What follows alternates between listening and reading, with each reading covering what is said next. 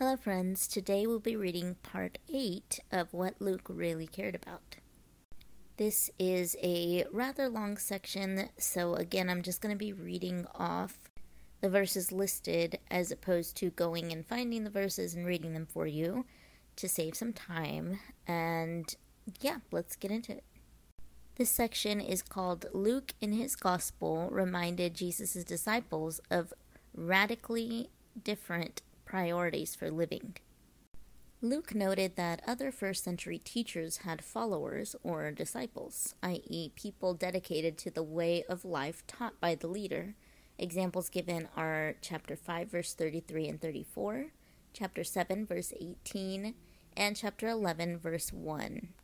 Luke noted that Jesus had 12 followers, whom he called apostles, which we see in chapter 6, verse 13 through 16. Luke, though, had a preference for referring to the apostles as the twelve, which we can see in chapter 6, verse 13, chapter 8, verse 1, chapter 9, verse 1, chapter 9, verse 12, chapter 18, verses 31, and chapter 22, verses 3 and 47. Luke never used the phrase 12 disciples. Thus, Luke did not specify the number of disciples Jesus had. In fact, Luke several times mentioned Jesus having disciples before he reported the designation of the twelve, which we see in chapter 5, verse 30, chapter 6, verse 1, and then it says carried forward in chapter 5, verse 33. At the naming of the twelve, we read that Jesus called his disciples to him and chose twelve of them whom he designated apostles, which is seen in chapter 6, verse 13. After naming these twelve apostles, Luke said that Jesus went down with them and stood on a level place. A large crowd of his disciples was there, which we see in chapter 6, verse 17. Thus, from the very beginning, without denying the importance of the twelve apostles, Luke noted that Jesus had many disciples, not simply twelve.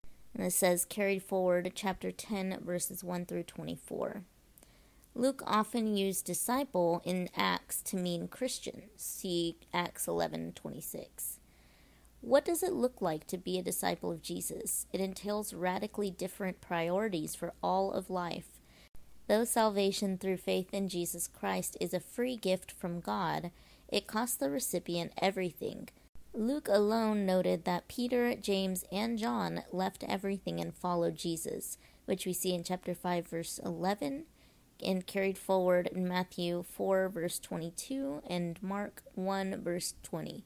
Likewise, only Luke noted that Levi left everything when he followed Jesus, which we see in chapter 5, verse 28, carried forward in Matthew 9, verse 9, and Mark chapter 2, verse 14. Following Jesus may involve family conflict, which we can see in chapter 8, verse 19 through 21, chapter 12, verse 49 through 53, chapter 18, verses 28 through 30. Something Luke stressed with greater length and harsher language than Matthew's parallel account, which we can see in chapter 14, verse 25 through 27, carried forward in Matthew chapter 10, verse 37 through 39.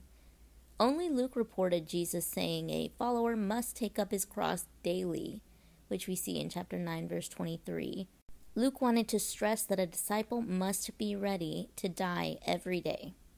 Luke also provided two unique parables about the need to count the cost of discipleship the parable of the tower builder and the parable of the warring kings, which we see in chapter 14, verses 28 through 33. From these brief parables, we note that committing to following Jesus was a measured decision because it involved the priorities and resources of one's life.